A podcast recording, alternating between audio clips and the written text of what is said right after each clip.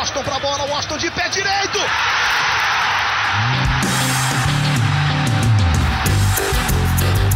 Está entrando no ar o podcast. Sabe de quem? Do Flusão, do tricolor das Laranjeiras. É o GE Fluminense.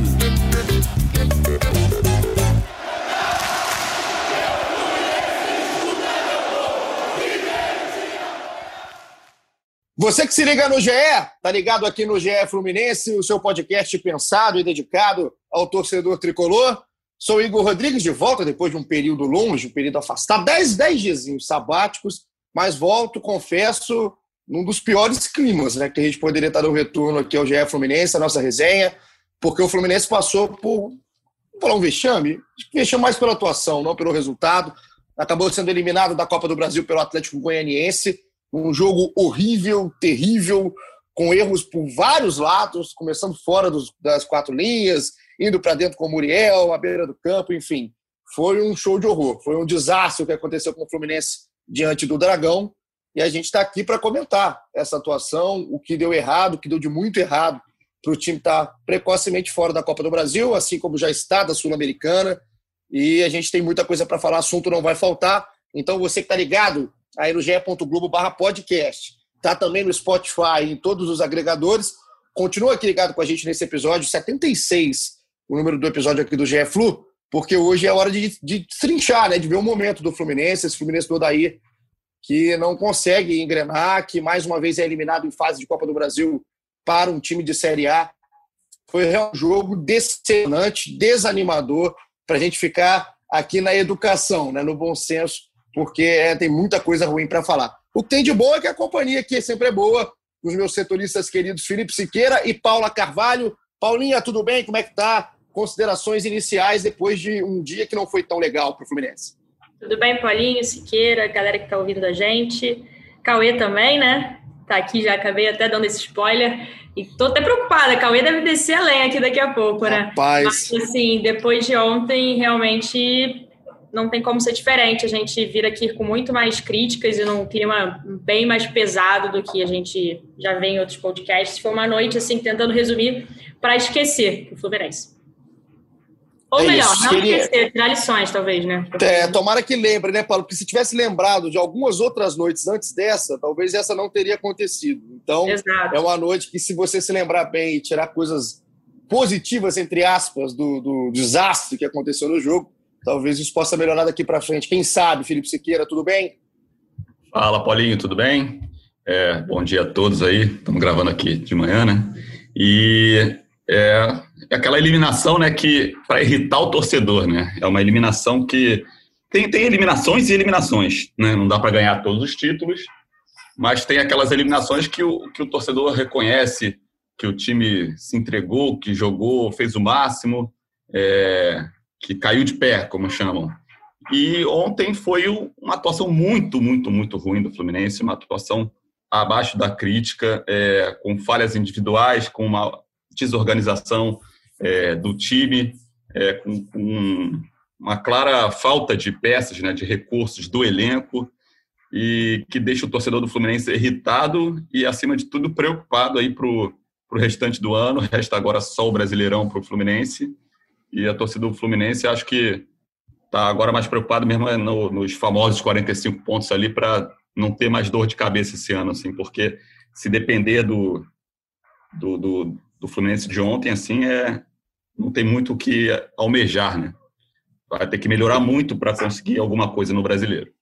Infelizmente virou isso, né, Siqueira? Esses 45 pontos mágicos. E é uma vergonha, né? Se a gente pensar em Fluminense, no tamanho do time, na tradição do clube campeonato após, após campeonato, o Fluminense está aqui, a gente fazendo conta para chegar em 45 pontos. Eu acho que é por isso que Cauê Rademacher, saudade, hein, Cauê? Está aqui, foi chamado, convocado para esse episódio 76. Inclusive, é, não tinha nem como o Cauê não participar, porque é dos mais críticos, o torcedor adora é, a participação do Cauê até por isso. E eu queria começar, Cal, porque a gente fala muito né, da questão como é que às vezes é ser eliminado, que estava falando o Felipe Siqueira, né? Mas se você não assistiu ao jogo, isso eu estou falando para o torcedor que está escutando a gente, se você não viu os 90 minutos da partida, Faz o exercício de ver os melhores momentos, vai lá em ge.globo Fluminense. Você vai encontrar nada do Fluminense. Você não vai encontrar absolutamente nada do time do Odair Helman. Talvez uma finalização estapafúrdia do Felipe Cardoso, que estava em campo no segundo tempo. E é esse sentimento que eu queria que você trouxesse nesse, nessa consideração inicial sua, Cauê, porque essa eliminação, talvez não pelo resultado, mas pelo modo como ela aconteceu, pela bagunça que o Fluminense está dentro e fora de campo, ela dói mais do que uma eliminação, às vezes, com um resultado maior, mais expressivo, quando você não tem nada a esperar. Então, foi um Fluminense muito abaixo da crítica, muito abaixo da crítica, e que está num vazio de ideias, num vazio de propostas, com jogadores ali num amontoado dentro de campo. Queria que você fizesse esse pacotão, esse resumão, depois de um 3 a 1 para o Atlético Goianiense, Cauê. Cara, é uma eliminação que eu acho que surpreendeu um total de zero pessoas. Porque quem vem vendo o Fluminense jogar sabe que o Fluminense joga o pior futebol da Série A do Campeonato Brasileiro. Isso não tem a menor dúvida. Talvez lute pau a pau com o Curitiba ali, para ver quem é pior, no momento. Vamos botar é o Corinthians ruim. aí, Cauê? É, tem o Corinthians. O Fluminense ganhou aqui outro dia do Corinthians, eu tava e falei que eu não ia me calar com a vitória diante de um dos piores times do campeonato. E o Fluminense joga hoje nível Corinthians, nível Curitiba. É muito ruim. E o Fluminense vai para um jogo decisivo desse, tipo, um dos jogos mais importantes do ano, com o Egídio na lateral esquerda, sem centroavante, sem lateral, é, o Iago entrando mais uma vez como opção. Eu quero descobrir ainda qual é a posição do Iago, que eu não descobri, se é volante, se é meia, se é ponta. Ele ainda não jogou bem nenhuma delas. O, o Felipe Cardoso entra no intervalo. Assim, Felipe Cardoso é o menor dos culpados, coitado. Ofereceram para ele jogar para o Fluminense, ele veio, sabe? Igual o Lucão do Break ano passado, o Júnior Dutra dois anos, o Kaique, eu acho que há dois anos, teve Júnior Dutra e Kaique junto. Mas esse time de ontem, assim, você conversa com os torcedores, é nível anos 90, sabe? Aqueles times horrorosos lá, é botar para jogar é pau a pau. Porque era um time, cara, sem lateral. Todo jogo você sabe que vai tomar uma cabeçada ou um gol em cima do Calegari ali, porque tá queimando o garoto, não tá pronto ainda para jogar, ele se vira tudo jogar a bola na área em cima dele. Ontem teve uma cabeçada assim de perigo. Todo jogo é isso. O Muriel, pelo amor de Deus, cara, o Muriel tá falhando há muitos jogos. São vários jogos. Ele volta de lesão e mesmo assim não engrena, sabe? Então, a, a falha ontem foi nível Ricardo Pinto no primeiro gol e a segunda foi no estilo Muriel mesmo. Espalma para frente e sempre cai no pé do jogador do outro time. É impressionante. A gente assim, a, a, a, além de tudo, né, Cauê, além das falhas técnicas do Muriel, que essas, essas palmadas para frente virou a marca dele, né? Deve estar no currículo do Muriel. Ele ainda é azarado, né? Porque ela cai no pé do Gabigol, ela cai agora no pé do Marlon, enfim. A fase, a, a qualidade técnica do Muriel pós-lesão, principalmente, é um negócio assustador, Cauê. Outro dia a gente gravou aqui, eu brinquei, ó, Marlon Freitas não joga, é bom pro Fluminense, tá vendo? Como eu fui um visionário? Tomou gol do Marlon Freitas ontem. Marlon Freitas, quem não lembra, passou. Era cria de Xerém, né? Do Fluminense. E sempre foi um jogador muito criticado. E tá lá no Atlético Goianiense, um time muito mais arrumado, o Atlético Goianiense. Você vê que é um time ruim, um dos piores do brasileiro também. E mesmo assim jogou muito melhor que o Fluminense. E já atropelando tudo aqui, vou me estender só mais um pouco. É um time rápido, tem caras rápidos. Aquele Janderson joga contra o Fluminense, parece que é o Everton Cebolinha, aquele cara. É um azogue. Desde o ano passado, pelo Corinthians, ele inferniza o, o Fluminense. É... Aí o, o, o Odair deixa o meio-campo com Ganso, Iago, Nenê, lento toda a vida no segundo tempo, sabe? Vai marcar quem assim? Então foi justíssima a eliminação do Fluminense. Foi vergonhosa perder de 3 a 1 do Atlético Goianiense. Já tinha sido vergonhosa a queda na Sul-Americana na primeira fase para um time lá do Chile, pro Laria do Chile, Uni, eu nem lembro o nome Uni, do time. União La Calera. Isso, bem lembrado. Perdeu para esse Scratch. E agora é, é, ver, você olha a tabela, eu quero ver onde o torcedor vai arrumar ali. 44 pontos. Não, vai ganhar três aqui, um ali, três a colar. tá difícil. Vamos ver quem vai chegar ainda, né?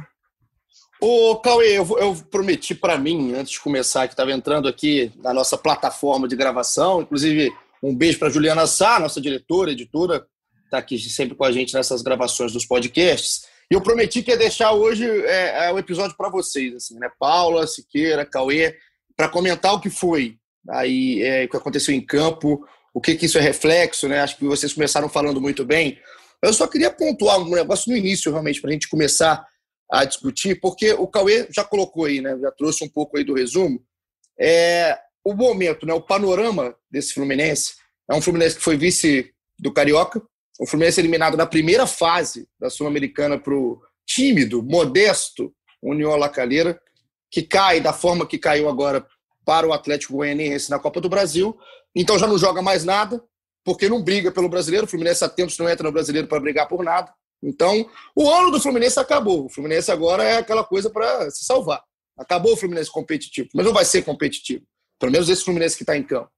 E aí o que mais chama atenção é o jeito que o Fluminense entra para jogar uma partida decisiva, um jogo de mata-mata, um jogo que vale não só uma classificação na questão técnica, na questão esportiva da coisa, mas que vale dinheiro.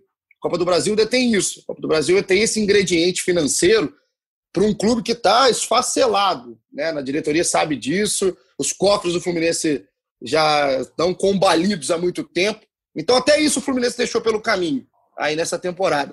E o time não tem padrão de jogo. Ele entra para esse jogo sem padrão algum, um vazio de ideias, porque assim, ter padrão de jogo, né? Você tem uma escalação que você sabe, né? Vai começar o jogo, ah, essa escalação, beleza. Isso todo mundo sabe. E muito treinador usa isso como muleta, achei o time, mas não achou nada. Fluminense não achou o time. O Fluminense entra em campo sem nada, sem condição de nada. E aí não tem a desculpa que o time, ah, o time sem qualidade. O Cauê colocou muito bem. O próprio Atlético Goianiense também é um time que não tem qualidade individual nos seus jogadores. Não é um time repleto de talentos. E aí a gente pode colocar vários. O próprio esporte, aí que está agora com o Jair Ventura. Qual que é o talento do esporte? E tá aí, o cara está tentando buscar ideias. Se você tem um time sem jogadores, sem peças, você arruma o seu time, pelo menos, dentro de campo. Aí que ele tem que ser ainda mais organizado. E aí a gente pode colocar, né? Que o problema não é só ali. Um time completamente recheado de refúgio, um time que você sabe que trouxe jogadores que não vão te dar resultado. Então, não é à toa que a gente está tendo esse episódio 76 com eliminação, com mais uma eliminação, com mais um vexame do Fluminense na temporada. Tem muita coisa errada. E aí vamos começar agora a falar do jogo, esse 3 a 1 Lembrando que o Fluminense pelo menos não tinha, né? Para a gente trazer o porquê que alguns jogadores não estiveram em campo. O Marcos Paulo sentiu uma indisposição né, antes do jogo, então ficou fora da partida. O Digão com a lesão na coxa. O Yuri com pubalgia. Se eu estiver errado, vocês podem me, corrigir, por favor. O Fred fora de ritmo, né? Mais uma vez fora de ritmo. O Danilo Barcelos não podia jogar, porque não tem se também é, faz tanta falta. Já tinha jogado pelo Botafogo. Então isso não podia entrar em campo. Os jogadores não podiam entrar em campo e não eram opções aí para o Odair. E aí, Paula, para a gente começar a nossa, a nossa análise em cima do que aconteceu em campo, o primeiro tempo, se bobear, a gente não tem o que falar do Fluminense, né? A não ser do gol do Lucas Claro aos 50, que se eu me lembro muito bem, foi você mesmo que tweetou ali logo depois do gol, que é um gol fantástico, assim, é sensacional. O Fluminense ter conseguido um gol no primeiro tempo, porque o time não fez absolutamente nada, nada, nada nos primeiros 50 e poucos minutos aí do jogo.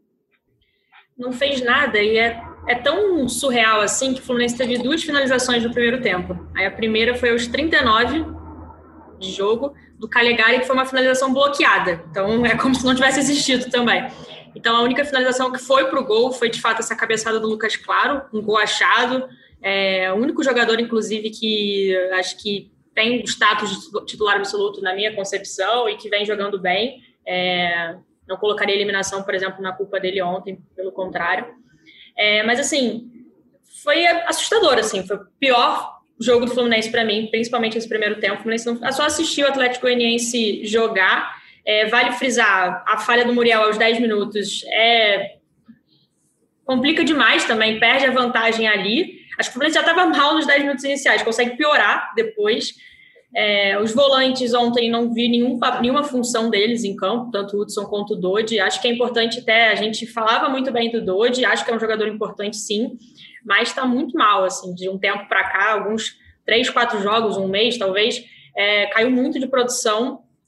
eles não aparecem como opção, é, não ajudam na marcação dos laterais, que várias vezes ficam desprotegidos. O Nenê fica sozinho ali no meio de campo, fica um espaço entre os três, né, os dois volantes e o Nenê. O Nenê tem a finalização muito boa, mas não é um cara que vai sair construindo e criando ótimas jogadas. Pelo contrário, assim, na minha, na minha visão também. Então foi bem assustador. Então o Fluminense conseguiu um respiro, sei lá como, com aquele gol, e volta para o segundo tempo. Até a gente deve falar disso daqui a pouco, né? Mas assim, volta para o segundo tempo, de novo, com o placar agregado, né? Classificando, mas horroroso de novo. Então, assim, conseguiu ter o um intervalo, conseguiu aquele gol. Era talvez assim, vamos melhorar, vamos tentar fazer alguma coisa, mas assim, não adiantou, não surtiu mas efeito. Voltou com, voltou com o Felipe Cardoso, pô. Não acha que melhorou? Então, Carlos, sobre o Felipe Cardoso, como jogador, assim, eu tenho todas as minhas críticas, a gente já falou aqui, é um cara que pouco, pouquíssimo participa, pouquíssimo se movimenta, assim, é, foi o que você falou na sua introdução, é, Fluminense que quis contratá-lo e a gente não entende por quê, mas era a única opção de camisa 9 do, do Odair. Eu acho que o Odair talvez tenha que entender que não tenha que jogar com outro esquema, mas se ele quiser manter tanto esse esquema que ele diz ter dado certo, que como o Paulinho falou, eu não acho que esteja dando certo, não à toa o Fluminense não está jogando bem, ele precisa de um 9. O Luiz Henrique eu acho um excelente jogador, mas ele até o Siqueira usou a ótima palavra, não tem cacoete para de, de camisa 9. A bola ia lá para frente depois de um chutão, até porque o meio não existia, e voltava, ele não conseguia prender a marcação dos zagueiros ali é comovente, né? É comovente a atuação, a, o esforço do Felipe Cardoso. É o menor do culpado. Eu gostaria de estar na reunião, não só do Felipe, tá? Na reunião de contratação, de falar, pô, esse cara é um bom nome para o nosso projeto do Fluminense eu, eu na temporada. Estar, é esse cara na... que eu queria trazer. Eu queria estar na do Caio Paulista. Total de zero gol e zero assistência. É esse é o é, cara. Na carreira, é impressionante. né? É impressionante, assim. São vários os nomes do Fluminense esse ano que eu queria estar na reunião pra, pra, eu só queria ouvir, eu não ia falar, eu só queria escutar para entender alguns nomes que a diretoria trouxe e apostou para o Fluminense, porque aí é o cara que está no banco também, né? A Paula fala aí que o esquema do Odair é o esquema com centroavante, com nove, era o cara que estava no banco ali para jogar, e o Fluminense jogou até faltou, com o Luiz Henrique. Faltou você citar o Caio Paulista machucado também. O Caio Paulista machucado. Eu nem citei. Era jogo para ele. O que a gente é, essa, essa você falando muito os nomes e desfalques e tal, é, mostra é, a limitação também do elenco do Fluminense, né? É, eu acho que o, o Odair é, tem muitas responsabilidades ali de não conseguir encontrar um jeito do Fluminense jogar, de não conseguir é, tirar o melhor do, do, dos jogadores deles, mas também é, tem essa questão da, da, da falta de peças do Fluminense que dificulta muito a vida dele também é, acredito assim, é, para entrar no jogo de, de dessa última quinta-feira, é, a escalação inicial ali, eu não vejo é, nem muito assim o que falar ali do. Cara, era, tinha que ter isso, tinha que ter aquilo, tinha que ter mudar ali, porque não tinha muito para onde correr mesmo. É, o Fred não, é, não tinha condições físicas de jogar, e aí o Fluminense tinha o Felipe Cardoso, que a gente já falou aqui, que não é culpa dele, mas tem uma limitação técnica é, como um, única opção de, de camisa 9. É, eu, eu, sinceramente, ali para a escalação inicial ali do Fluminense, eu não via muito para onde correr. Depois do jogo, depois do desastre, às vezes até é fácil falar isso aqui, mas não via muito de diferente de escalar ali. É, era quem? Muriel, apesar de todas as falhas é, ali. O, o, o Siqueira, falando. Até, até pra, ah. vamos, vamos, vamos, trazer a escalação aqui para o torcedor que às vezes Diga não lá. lembra ou, que, ou quis esquecer a escalação do Fluminense no jogo de ontem. Muriel Calegari, Nino Lucas Claro e Egídio, Hudson Dodi Nenê, Michel Araújo, Luiz Henrique e Wellington Silva. Esse foi o time que entrou em campo. É bom, é bom lembrar, o Siqueira, rapidinho. O, o Odaí poupou meio time contra o esporte para estar tá inteiro para esse jogo, né? Sim, sim. Ali, dessa, dessa escalação inicial ali, questão do Muriel, que ele já tinha algumas falhas ali, depois a gente até entra numa, num capítulo Muriel ali poderia ser um, um, nome a ser contestado, mas os outros ali não tinha muito o que fazer. O Egídio, não, ou era o Ourinho, o Danilo Barcelos não pode jogar, ou ao improvisar alguém, o Igor mas Julião, que é na direita. Siqueira, desculpe te cortar de novo. o Danilo Barcelos não veio seduzido por estar na Copa do Brasil? É complicado, né? Tem, traz um jogador que, que não pode jogar uma das principais esperanças do Fluminense no, no, no no campeonato que era na, na, temporada que era a Copa do Brasil. Aí a zaga era Lino Lucas Claro, volante o Yuri também não estava podendo jogar. É, a outra opção seria o André, que eu acho um bom jogador, mas entendo também o Odair não entrar com ele num jogo decisivo, mas o Hudson e o Dodi mal. Nenê é o, é o jogador que fez vários gols nesse ano no Fluminense, não lembro quantos, mas também não rendeu. Michel Araújo que é, também era um do destaque na temporada, que também não rendeu, e o Luiz Henrique de 9, assim, tipo, sem, sem ter para onde correr, o Marcos Paulo, que era a opção para entrar de 9, tem uma disposição no dia. Para a escalação inicial, sim, era difícil. É, é, difícil montar esse time do Fluminense. E aí, o, o eu creio que o Odair, é, eu já eu contesto as alterações que ele começou a fazer ali no, durante o jogo. No intervalo, ele tira o Michel Araújo para botar o Felipe Cardoso. Michel Araújo não está bem. Michel Araújo teve uma queda na, na nos últimos jogos, é, grande, dá para perceber, mas não tiraria ele. O Wellington Silva, na esquerda, não fazia nada. Todas as jogadas morriam no Wellington Silva.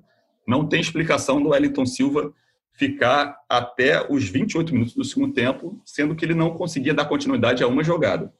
Aí depois, aos 15 minutos do segundo tempo, ele tira o Luiz Henrique, que ele tinha acabado de deslocar o Luiz Henrique para a ponta direita, que é a posição onde ele rende melhor. E aí ele tira, em 15 minutos ele tira o garoto e bota o ganso. Ok botar o ganso, acharam ok botar o ganso ali, o Fluminense tinha vantagem do, na classificação, mas não no lugar do Luiz Henrique. E aí, depois ele tira o Hudson, ok, e só tira o Wellington Silva para botar o Pacheco aos 28 minutos do segundo tempo. Cara, assim, a gente não vê os treinos, a gente não acompanha os treinos, mas a única explicação do Pacheco é ele estar muito mal nos treinos para ele só ser acionado aos 28 minutos no segundo tempo para entrar no, lugar do Wellington Silva, que a gente não via nenhum resultado. E o Nenê, que por mais que tenha sido o jogador que mais fez gols do Fluminense no ano, é decisivo em várias partidas, ele não estava também conseguindo é, fazer nada ontem, estava apagadíssimo ele tem 39 anos de idade e ele jogou o jogo inteiro, sabe?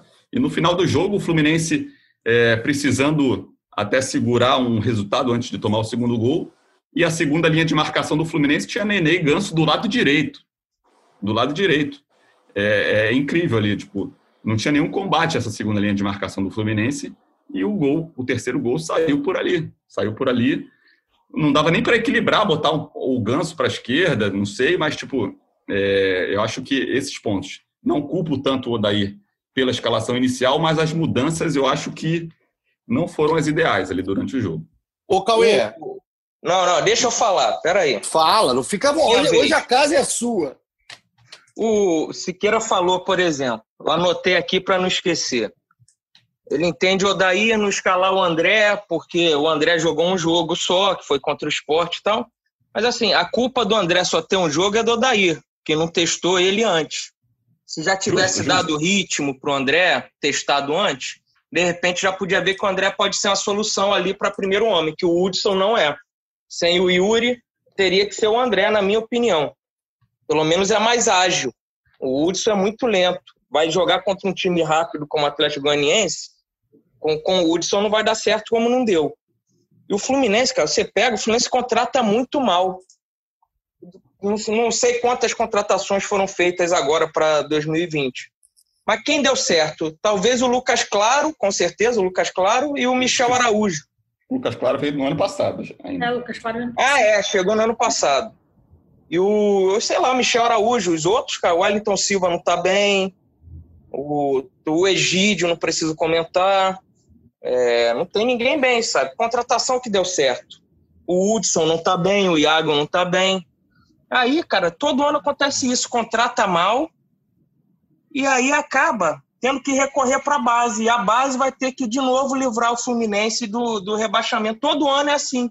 É, todo ano tocou... contrata mal, mal, mal. Aí depois vê que tem que botar os garotos. E são eles que, no fim das contas, se safar do rebaixamento, que a briga é feia, vai ser por causa deles. Ano passado foi graças ao Marcos Paulo ter feito meia dúzia de bons jogos no fim do ano e, e ter livrado você tocou um bom ponto, é o, o, o, os garotos jovens não têm essa experiência agora porque não foram testados no Carioca. E, cara, o Carioca desculpa, é, é para testar a garotada. É, é, pelo, pelo segundo ano que o Fluminense não testa a garotada, é, não dá rodagem para os garotos. No Campeonato Carioca, 2019 foi o mesmo problema.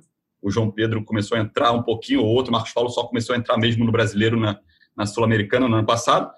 E esse ano era para tentar é, ver o quanto o André podia render, quanto o Calegari podia render no início, e aí vai usando os garotos no desespero mesmo, quando, quando a corda começa a apertar, e aí os garotos têm que entrar. Realmente é, é isso também. Os garotos não têm experiência porque quando era para eles terem rodagem, eles não, não conseguiram. É um ponto bom para você, você apontou, sim. Eu queria trazer aqui, é, tá, tava te chamando, Cauê, porque a gente fala pelo menos eu lembro assim, até fora desse período de férias, antes do Fluminense e tal, que eu vi muita gente, inclusive, elogiar em algum momento algumas atuações do Fluminense. Essa contra o Corinthians, que o Cauê, inclusive, disse que não foi enganado. É, tem dois jogadores hoje, já entrando. O, o, o Siqueira adiantou que a gente teria o capítulo Muriel, então não vou deixar ele muito para longe, não. Muriel e Egídio, Cal, é assim, primeira coisa, vou começar pelo Egídio, tá? Porque a gente fala, né? Não tem quem jogar, tem o episódio do Danilo Barcelos, né? Que o Fluminense contrata o cara que não pode jogar aí na Copa do Brasil e também é um cara que levanta várias interrogações.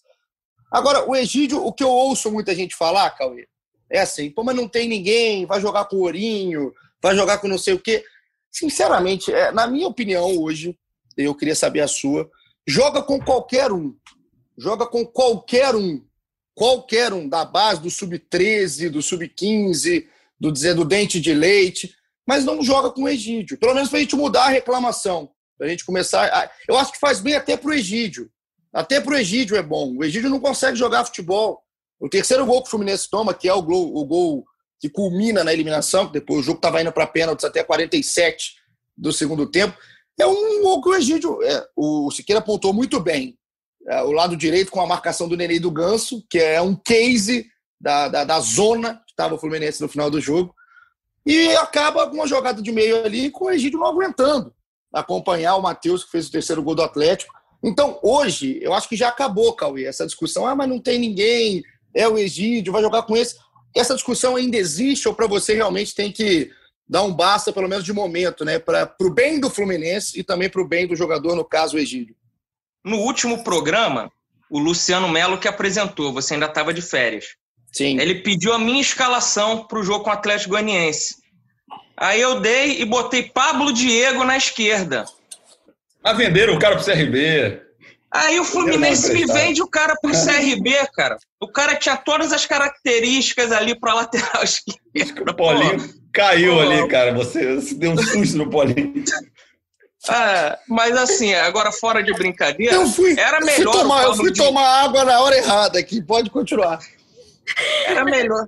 Foi o que você falou. Bota um Pablo Diego, que infelizmente agora está no CRB. Cara, bota o Matheus Alessandro com alegria nas pernas ali para dar as já pedaladas. Foi também, é outro que já saiu. Já saiu. Ah, é, foi pro Botafogo. Botafogo. O Fluminense perde todas as minhas indicações para lateral também. Mas, cara, assim, o, o, o Egídio Tenta o Marcos gente... Pedro, do Sub-20, sei lá. É, cara, é, vai, já, já, já vai estar tá ele. Isso eu não tenho dúvida, porque vai começar a apelar para a base. É, o, eu falei outro dia aqui, ou eu li, agora eu já nem sei mais, que o, o Egídio está fazendo a gente achar o Danilo Barcelos o, o branco. O Danilo Barcelos, que era o terceiro lateral do Botafogo, que veio contestado, assim, é titular indiscutível no, no brasileiro, sabe? E ontem na Copa do Brasil, é, é, é, o Egídio chegou no momento, cara, que ele tá errando tudo, tudo, tudo. Não dá para você entrar em campo com um jogador tá errando como ele tá errando, sabe? É passe, é bote na hora errada, sabe? É atrasado na hora de um gol. A fase dele é muito ruim. Para ele um tempo, sei lá, daqui a um mês, ver se ele, se ele volta melhor. Mas nessa sequência que ele tá vindo, ele tá mal demais, sabe? O Egídio, o, Cal, o Egídio não é ruim do jeito que ele tá, não. Sinceramente, não, eu não acho que o Egídio é, é um, não é um primor de jogador, não é um lateral esquerdo que vai acabar com seus problemas numa temporada. Mas se você pegar a carreira do Egídio, por mais que tenha falhas defensivas na carreira inteira, não é isso que o Egídio está jogando. O Egídio está jogando muito mal, muito mal. E até o que ele sabe bem que é bater na bola, sempre teve um bom cruzamento. Ontem deu cruzamento no, no escanteio lá do gol do Lucas Claro, mas é raro você ver um, um bom cruzamento. Também não tem centroavante, né? Não dá para culpar muito essa falta de cruzamento dele, que ele não tem nem para quem cruzar. Mas ele está errando muito, sabe? Dá um tempo no cara. Porque daqui a pouco a torcida, assim, a torcida já não aguenta mais ver ele em campo, mas daqui a pouco pode entregar mais ponto. Não sei qual vai ser o, o limite ali, sabe? Mas dá um tempo nele.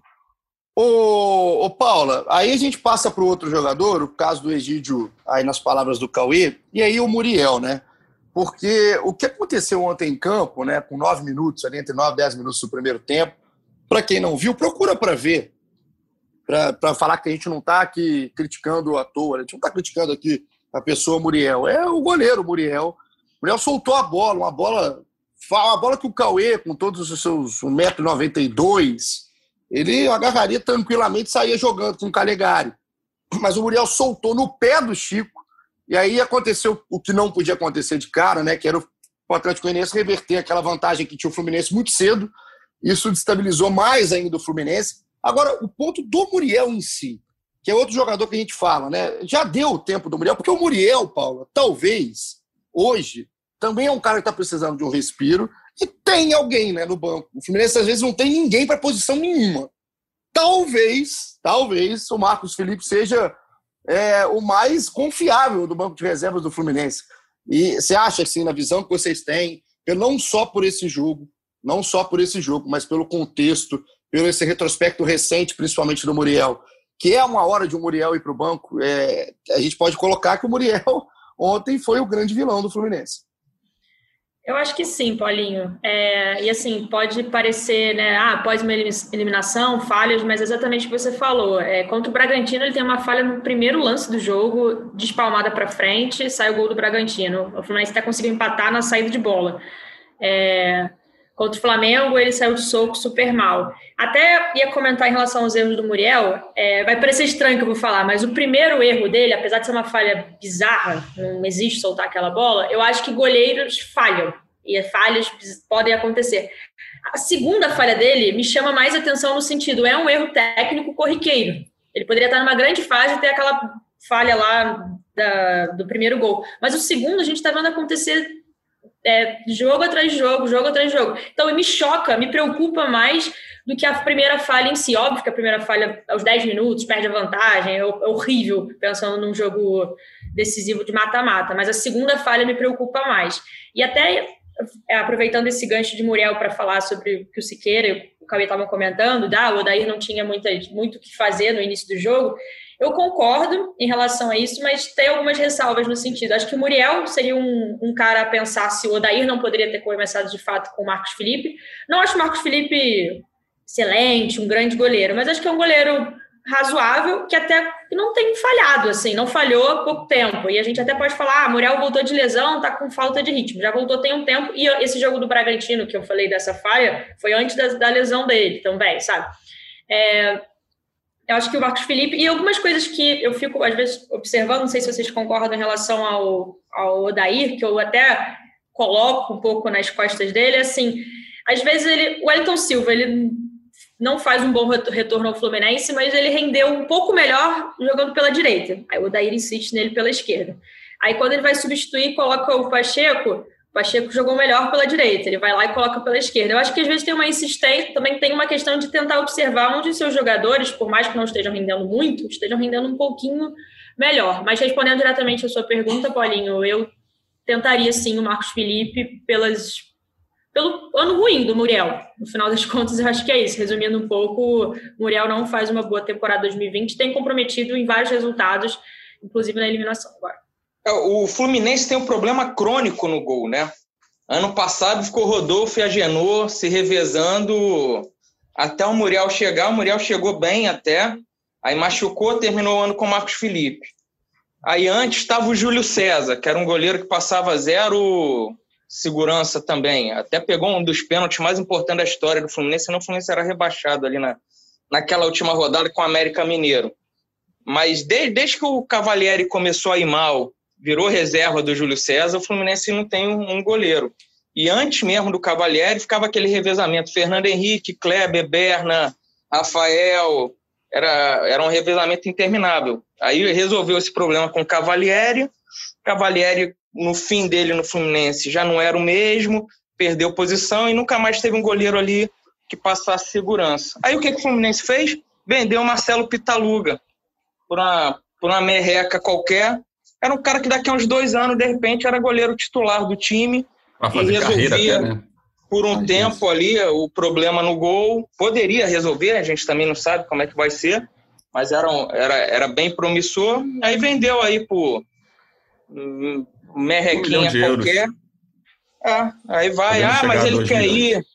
Ah, ele quer ir, a família quer ir. Pô, eu também queria ir jogar bola e não ia porque eu estava com nota baixa na escola, meu pai não deixava.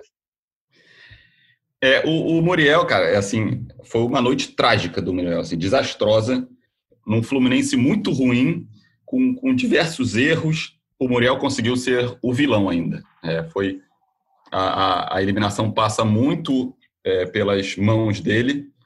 É, aquela primeira falha no primeiro gol é uma falha bizonha, assim, é entregar uma bola ali, o cara cruzou, eu olhei e falei, eu já estava olhando para onde o Muriel poderia repor a bola e daqui a pouco eu tá no pé do cara do Atlético Goianiense, é uma falha é, bizonha. E aí depois, no, no, segundo gol, é o que a Paulinha falou, é um erro recorrente, é um, uma dificuldade técnica do Muriel, ele não consegue espa, espalmar as bolas para o lado, para cima, é, toda hora ele espalma para frente. Então, alguns jogos, vê... né, Siqueira? A Paula não, falou é, Bragantino, é tem o jogo do Flamengo. É Flamengo, é. Então, aí, assim, é, a gente, a Paula falou, citou o jogo do Flamengo e do Bragantino, mas a, o, o Muriel tem uma temporada irregular desde o do início do ano, desde antes da, da, da paralisação do jogo, desde antes da pandemia. É, eu lembro que ele voltou, ele, ele começou mais tarde a temporada ali, perdeu os dois primeiros jogos, três, não lembro, porque estava ainda se recuperando daquela fratura da mão do ano passado, volta, e aí não tem umas atuações muito boas, tem umas falhas. Eu lembro, teve uns jogos contra o Flamengo que, no início do ano, que teve uma crítica a ele, o Madureira também o lance, o União Lacaleira teve, teve alguns lances e tal. Aí ele volta, aí os jogos voltam é, depois da, da paralisação. Ele tem uma falha muito grande contra o Volta Redonda, um, um gol contra-ataque lá que o Fluminense está vendido, mas o cara chuta rasteiro em cima dele, ele aceita. E depois essas falhas contra o Flamengo e Bragantino, que nesse negócio de espalmar para frente. E agora é contra o, o Atlético Goianiense. Então é, é um goleiro que está num ano muito ruim. Todo respeito ao Muriel, ele, ele salvou o Fluminense no ano passado. Ele chegou no, no, no momento que o Fluminense estava uma crise imensa de goleiros, com Rodolfo e o Agenor não dando certo. Ele salvou e foi um dos responsáveis, talvez o principal responsável do Fluminense não ser rebaixado ano passado. Mas ele está num ano muito ruim. É um goleiro que nunca teve uma. passou uma 100% de segurança na carreira também, tem essa questão. Ele tem mais. É, não passa tanta segurança, mas vindo uma temporada ótima ano passado e fez uma, tá, está fazendo uma temporada muito ruim esse ano. Acredito sim que, que é o momento de dar uma chance ao Marcos Felipe. O Marcos Felipe que é um goleiro que tem passagens pela seleção de base sub-15, sub-17, sub-20, então é, não é qualquer um, é um goleiro teve um histórico na base bom, no profissional nunca se firmou, mas é, quando, quando foi acionado, nas vezes que foi acionado no final do ano passado, eu lembro, muita gente, quando o Muriel se machucou, a galera, a torcida do Fluminense, se desesperou, achou que estava rebaixado. O Marcos Felipe entrou e deu conta do recado. Então, é um goleiro que, que tem crédito. Eu acho que ele, que ele deve ter o, deveria receber uma nova chance sim. E ainda tem o João Lopes também, que, que foi bem nos amistosos contra o Botafogo, também é uma outra opção ali, uma segunda opção. Ô, Cauê, sabe que ontem eu quase te liguei, cara. Quase te liguei ali, aos, era mais ou menos 40 do segundo tempo. Eu preferi, mas aí eu, eu tive né, um pouco de bom senso, porque minha vida estava em risco. Se eu te ligo ali, o Fluminense toma um terceiro. Ainda com a gente na linha. Ligou, porque então, você ia me ligar, linha... cobrar e eu não ia atender. É, então aí a gente ia ficar complicado pra gente. Mas sabe por que eu quase te liguei? Porque assim, o Fluminense fez uma atuação desastrosa. A gente aqui já, já chegou isso aqui como um consenso. A torcida também está com a gente nessa, eu tenho certeza. Enquanto o trem vai passando aqui, um beijo para todos os maquinistas do Brasil. É, mas o que eu falo é assim: é, o Fluminense, na situação desastrosa que estava tendo, o Fluminense estava levando o jogo para a decisão dos pênaltis, um 2 a 1 até os 47 do segundo tempo. Então, o, que eu queria entender, assim, porque, vou, vamos pensar com a cabeça do Odair aqui. Se seu time não está jogando nada, nada, nada, absolutamente nada, nada que você pensou, se é que você pensou em alguma coisa, nada está dando certo dentro de campo, o Odair quis fechar a casinha, né? quis retrancar o time. Acho que o Odair, inclusive, faz isso algumas vezes. E, mas eu acho que até para você retrancar, Cauê, até para você fechar, até para você espanar a bola de trás, para você é, jogar por uma bola, esses, esses termos, esses bordões que todo mundo usa, até para isso tem que ser inteligente, né? O Fluminense não pode tomar um gol ao, na, na, no, né, no modo retranca. O Fluminense não pode tomar um gol aos 47 do segundo tempo, tendo o Nenê e o Ganso marcando pelo mesmo lado, tendo um Egídio totalmente louco é, ali na, na, esquerda, não conseguindo acompanhar, o, o, o poderoso Matheus Vargas, né? Vamos, vamos, combinar. Onde estavam os volantes nesse lance? Assim, eu, sabe, eu acho até para você ser retranqueiro em certo ponto, em certo momento do jogo, estou falando que ele é retranqueiro o jogo inteiro, mas até para ser retranqueiro em um certo ponto do jogo, olhando o contexto da partida, você tem que ter, você tem que ser inteligente. E eu acho que faltou inteligência ao Odair. O Odair tem um cara que eu acho que estuda futebol, é um cara que eu vejo qualidades no Odair, vi no Inter, mas que eu acho que o Odair fica devendo demais, demais, quando o assunto é leitura de jogo. Não vejo o Odair fazer boas leituras de jogo. Não é a primeira vez que eu estou falando disso aqui. É uma crítica né, que eu já fiz algumas vezes. E ontem, para mim, isso foi o, o, uma das coisas que mais me chamou a atenção no segundo tempo. O Fluminense não jogava nada, mas poderia ter saído com a classificação nos pênaltis. Por exemplo, o Uriel podia ter saído de vilão para herói. E o Fluminense acabou é, entregando o gol, no final do jogo. Não tinha como ele fechar a casinha com o time que estava em campo. Com o Iago, exato, Ganso, é, Nenê. É, exato. É a falta de inteligência, a falta de a, leitura do jogo. Acho que a Paula já falou, mexeu mal quando tirou no intervalo o Michel Araújo e deixou o Wellington Silva em campo, sabe? É, até para botar o Felipe Cardoso. E ali não tem como segurar o resultado com, com esses jogadores aí. E até uma. Acho que eu não li. Agora eu já não sei se foi algum amigo meu que me falou, se eu li no Twitter. Só faltava ir para os pênaltis, o Muriel pegar dois, classifica, ainda mascara tudo, né? Muriel é vira herói. Tava com essa cara. O, o Siqueira ia dar nota boa de atuações pro Muriel, ia dar oito. aí ia ser. ia mascarar não, tudo. Não tinha como. Tô brincando, mas foi. É, a mexida muito ruim. O time, o time não atacava e não defendia ali no fim. É... Não, o Fluminense claramente estava tentando cozinhar o jogo no segundo tempo para primeiro para garantir ali o empate e depois até para garantir os pênaltis depois do 2 a 1 um. Tava claramente cozinhando.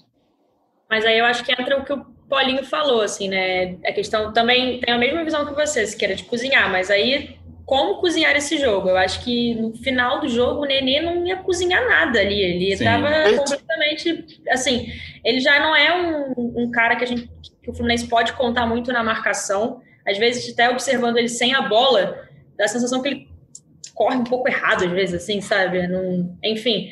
E aí ele e o Ganso, então acho que faltou talvez essa leitura do Odair para saber cozinhar o jogo, já que a ideia era essa, tentar segurar o resultado da forma que estava, porque o Fluminense abdicou, quer dizer, nem, nem tentou, né, de alguma forma criar, enfim, tava, acho que eu vi no Twitter do Edgar e gostei muito, é um deserto de ideias aquele Fluão, aquele meio de campo do Fluminense, sabe? O, o Fluminense teve coisa... uma chance, o Fluminense teve uma chance, só acho que estava 2 a 1 um o jogo, se eu não, não me engano o Nenê entra, né, na área e chuta para fora, acho que foi isso, não, não foi? Nessa, nessa bola, eu acho que ele ainda devia ter passado para o Pacheco, que estava aberto na, na, esquerda, assim, sozinho. Até o Pacheco reclama. Não sei se teria saído o gol. Ele é um bom finalizador, enfim. Acho que ainda faltou ele, ele tentar o passe. O Fluminense é, teve duas chance, chegadas chance, no final. A chance do Pacheco acertar o gol é difícil também, né? É, tem o isso. Teve, o Fluminense teve duas chances no final. Uma que o Pacheco recebeu na esquerda. É, e, e até assim, tipo, por mais que o Pacheco não tenha entrado bem é, nos últimos jogos, ele entrou e conseguiu fazer, dar continuidade a uma jogada que o Wellington Silva não estava dando. E ele deu uma, uma trivela para o Nenê, o Nenê talvez pudesse chegar batendo, ele parou e tentou tocar para trás, aí é o Felipe Cardoso. Ele, esco ele, é, ele escora, né, para o Felipe Cardoso é, bater. E aí, no final, que o Nenê recebe, vai invadindo a área, tem acho que o Pacheco de um lado, o Ganso acho que estava aberto da direita. direita. e o Nenê chuta, a bola acho que resvala em alguém e sai para a linha de fundo. Foram as duas que aí o Fluminense já estava mais no, tentando. Uma acho que estava 2x1 e a outra acho que já estava até 3x1, né? Não, já, já não consegui.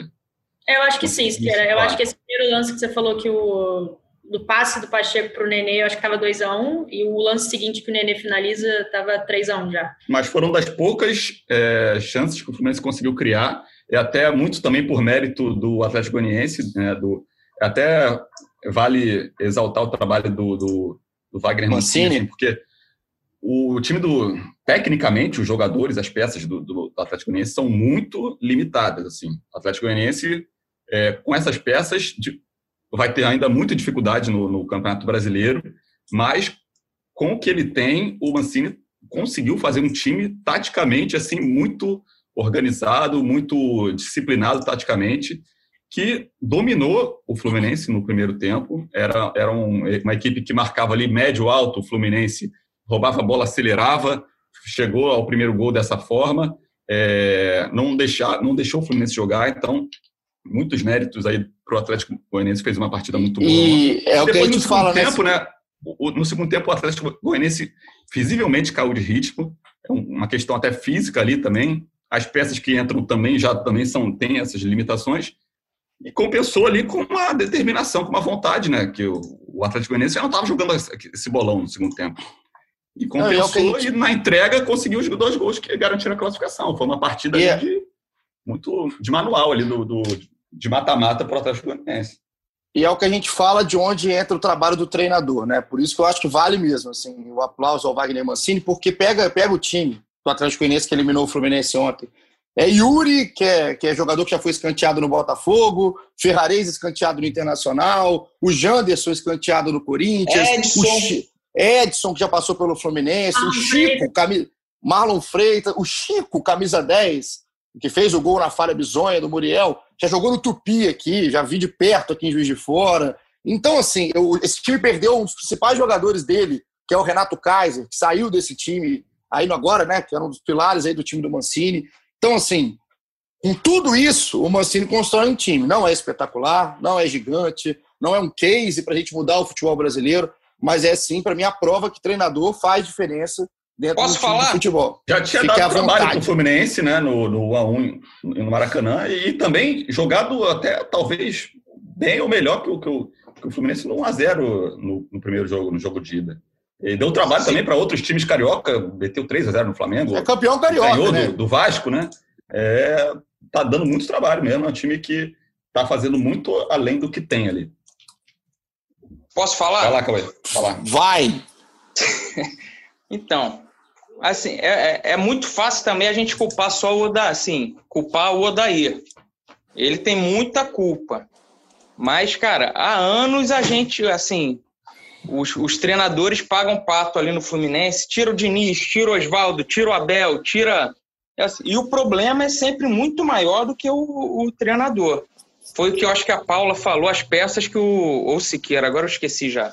As peças que o Odair tinha à disposição também para esse jogo o, o, planejamento de futebol do Fluminense é péssimo. A montagem do elenco do Fluminense é péssima. Isso a gente fala há muito tempo. O Fluminense não tem lateral. O Fluminense está jogando o Campeonato Brasileiro sem lateral. É, é, o Gilberto foi vendido, não veio ninguém para a direita. A ideia inicial era o Julião, seu titular. Aí o Julião foi muito mal. Julião que já teve é, várias chances, não consegue se firmar. E aí, pô, bota o Calegari. O Calegari vai se virando do jeito que dá, mas ainda falta muito para ele ser um, um, lateral direito confiável. Essa questão defensiva dele é, é, grave, por exemplo. Na esquerda não tem ninguém. Veio Danilo Barcelos agora, mas é, era a terceira opção do Botafogo, já rodou por Vasco, não se firmou em lugar nenhum. Então, foi uma aposta que a, a torcida mesmo e a gente aqui da jornalista, a gente foi contra, mas o Fluminense trouxe. E o Fluminense tem um meio-campo muito lento, ganha um pouco de dinamismo quando tem o Dodi e o Araújo, que começaram a ficar mais manjados, já estão mais marcados, já estão mais cansados, não estão rendendo como estavam naquela série de três vitórias do Fluminense. E então, o Fluminense não tem centroavante. O Fluminense foi jogar um jogo com o Atlético Goianiense sem centroavante, vendeu o Evanilson, perdeu o Gilberto, é, pode perder o Marcos Paulo agora também. e não chegou ninguém ainda. O Fluminense está acabando o primeiro turno do brasileiro com um elenco pessimamente montado, sabe? É, jogadores é, com idade avançada, contratos mais longos, e a culpa, assim, é, o Odair tem sua culpa, mas a montagem do elenco feita pelo Angione, pelo Mário, é muito ruim também. E é bom falar, né, Cauê? Porque hoje tudo em dia é mimimi também. Né? Tudo em dia que a gente fala, não só aqui, em qualquer análise, em qualquer nota de atuação, que a gente sempre brinca aqui, notas de atuação, análise de um jogo, crítica em cima de um resultado, crítica em cima de um desempenho. É uma quantidade de nariz torcido que é inacreditável. Se, se alguém do Fluminense quer elogio depois do, de um jogo como esse, num contexto da temporada, não vai achar aqui, não vai achar em nenhum lugar sério de jornalismo. Porque não existe, é capaz, não existe. É capaz de acharem que o gol do Lucas Claro tinha que ter mais destaque hoje aqui, hein? Exato, deve achar, deve achar. Isso aí é, virou normal, né? Gente agora aí apoia, ah, porque jornalista queima treinador. Se querem né, é, interpretar desse jeito, paciência, interprete. É, é aquela coisa, a gente não está aqui para ensinar ninguém que isso aqui é simplesmente uma análise em cima de um resultado, em cima de um desempenho. Agora, o que não dá é para a gente ficar achando que o Fluminense tem alguma coisa de boa nessa zona, nessa várzea que está acontecendo, isso dentro, fora de campo, no lado do campo, em cima do campo, onde for aí do campo. O Fluminense não pode passar na situação que está passando e está correndo risco sim na temporada. Isso aí a gente fala, é bom falar de uma vez, né, Siqueira? Porque para não virar engenheiro de obra pronta lá na 30 eh, rodada do Brasileiro, o time mais uma vez suando lá embaixo, brigando e nada acontecendo, um time mal montado, um time mal escalado, um time que um treinador que lê mal durante o jogo e tem jogadores fracos, fracos. Vários jogadores ah, que não é... podem estar tá hoje vestindo a camisa do Fluminense. Tem uma estatística que até quem nos alertou foi um amigo nosso, Giba, que já trabalhou aí no site e, e alertou a gente, ó, que o Fluminense não elimina um, um time da Série A do brasileiro na Copa do Brasil já tem cinco anos. E mais uma vez, a gente até levantou esses dados e tal, e mais uma vez aí o Fluminense para no, no primeiro adversário da Série A que tem no, na Copa do Brasil, já pelo sexto ano seguido. E, assim, mostra é, que o Fluminense, desde 2015, desde que saiu a Unimed, ele não consegue é, ter resultados à altura de, de sua grandeza. Grandeza de um tetracampeão brasileiro, de um dos principais clubes, dos maiores clubes do Brasil. E o Fluminense, todo ano no brasileiro, é, é disputa da metade para baixo da tabela, desde então. É disputa para não cair em vários anos. Copa do Brasil vai até. Passa pelas primeiras fases, normalmente. Às vezes até caiu para Havaí, né? Há uns dois anos. Mas passa pelas primeiras fases contra clubes da Série D, Série C, uma Série B. E aí pega um primeiro adversário é, do mesmo nível e cai. É, na Sul-Americana, que foi longe mais no, em alguns anos aí, é, também não conseguiu. É, é, um, é um campeonato sul-americano, convenhamos. Apesar de, de ser um título importante, é um campeonato com o nível técnico dos clubes. É, vamos, vamos lá, né? É. E. e... O Lacalheira era ajeitado, pô. E, é. e, aí, nesse ano, cai na primeira fase, apesar de ter sido ali né, muito cedo aquela, esse confronto, mas é, é uma eliminação também desastrosa na Sul-Americana. Mostra assim, o Fluminense nos últimos anos está sendo isso. É, se não mudar esse ciclo ali de, de é, vender o almoço né, né para comprar a janta, o Fluminense não, tá, não vai conseguir voltar a ter resultados à sua altura. E então é isso. A gente analisou aqui, trouxe o jogo. Se quiser que fale bem do Fluminense, a gente faz episódio só de Xerém. E a gente pode falar bem. A gente tem vários assuntos para falar de Xerém, vários casos. A gente pode fazer um episódio para um jogador de Xerém que merecer chance nesse time. Está jogando hoje o time que foi eliminado aí para o Atlético Goianiense. Mas se quiser ouvir o que está acontecendo no Fluminense, a gente também fala que com o maior prazer o Fluminense foi eliminado pelo Atlético Goianiense da Copa do Brasil, já não tem Sul-Americana e está aí numa situação muito crítica na temporada, tem que mudar um pouco os rumos do Fluminense para que não seja um desespero no fim do ano. O Fluminense que inclusive ontem os torcedores do Fluminense pós-jogo teve protesto, tentativa né, de protesto ali da torcida no Galeão, no aeroporto, só que o time acabou saindo por outro setor, cerca de 100 torcedores e aí os alvos principais, Mário Angione e o Odair Helman, foram os mais é, perseguidos pela torcida, vamos dizer assim, ali com faixas, enfim, torcedor também no seu direito, desde que seja pacífico, desde que também não seja aí algo que falte com respeito aos profissionais, torcida em protesto, também o time não está jogando nada, merece sim protesto, E agora esse Fluminense, Paulo, para a gente encerrar aqui nossas considerações finais já no momento, o Fluminense tem o seu próximo compromisso, virado agora os olhos para o brasileiro, o único campeonato que sobrou. Segunda-feira, às 20 horas, popular 8 da noite, Fluminense e Coritiba no Newton Santos. Coritiba, que é o time que o Cauê Rademacher, nosso gigante finlandês, colocou como dos piores né, do campeonato do, do, futebol brasileiro, na Série A, na elite aí do futebol brasileiro, junto com o próprio Fluminense e também com o Corinthians. Do Corinthians, o Fluminense ganhou, mas não enganou o Cauê. O que você está esperando desse jogo aí contra o Coritiba? Fluminense, era importante que o Fluminense desse uma resposta rápida, mas é isso, né? O que, o que é dar uma resposta rápida diante do Curitiba, que é um dos piores times do Campeonato Brasileiro? É, pelo que a gente sabe, o técnico daí tem o, a confiança do Mário, do Angione, tem o grupo muito com ele, mas assim, corredores ali, bastidores das Laranjeiras, outras partes da diretoria já estão um pouco insatisfeitos com o trabalho do treinador, assim como parte da torcida. É, acho que é um jogo importante para o Odair tentar. Não, acho que, não, não acredito que ele esteja balançado no, no cargo, assim, mas eu acho que se uma derrota, um empate pode começar a complicar a situação de vez para o Odair, então é um jogo importante para o Fluminense recuperar essa confiança por mais que eu acho que não vai apagar o que aconteceu ontem, é, mas importante pelo Campeonato Brasileiro e também para o técnico Odair, pensando em permanência no Fluminense. Obrigado, Paulinho. Ah. Paulinho. Depois o Fluminense, enfim, vai ter uma semana cheia para treinar. Depois de segunda-feira, só joga domingo contra o Botafogo, e é algo que o Odair sempre bate na tecla. Acho que ele tem razão, o calendário é realmente muito frenético, mas assim, não é uma questão só do Fluminense, né? Todos os times estão passando por esse calendário frenético. Então, é, eu quero muito ver o Fluminense de segunda-feira, mas principalmente até o Fluminense de, de domingo, depois de seis, cinco, seis dias para treinar. Esse Fluminense de domingo, depois de cinco, seis dias, é o Fluminense do clássico contra o Botafogo, não é isso? Exato. Eu não estou enganado. 11 horas da manhã. Exato, é o Fluminense no domingo contra o Botafogo no Newton Santos. Obrigado, Paula Carvalho, setorista do Flu. Um beijo para você nessa participação no episódio 76, pesadíssimo episódio aqui do GE Fluminense.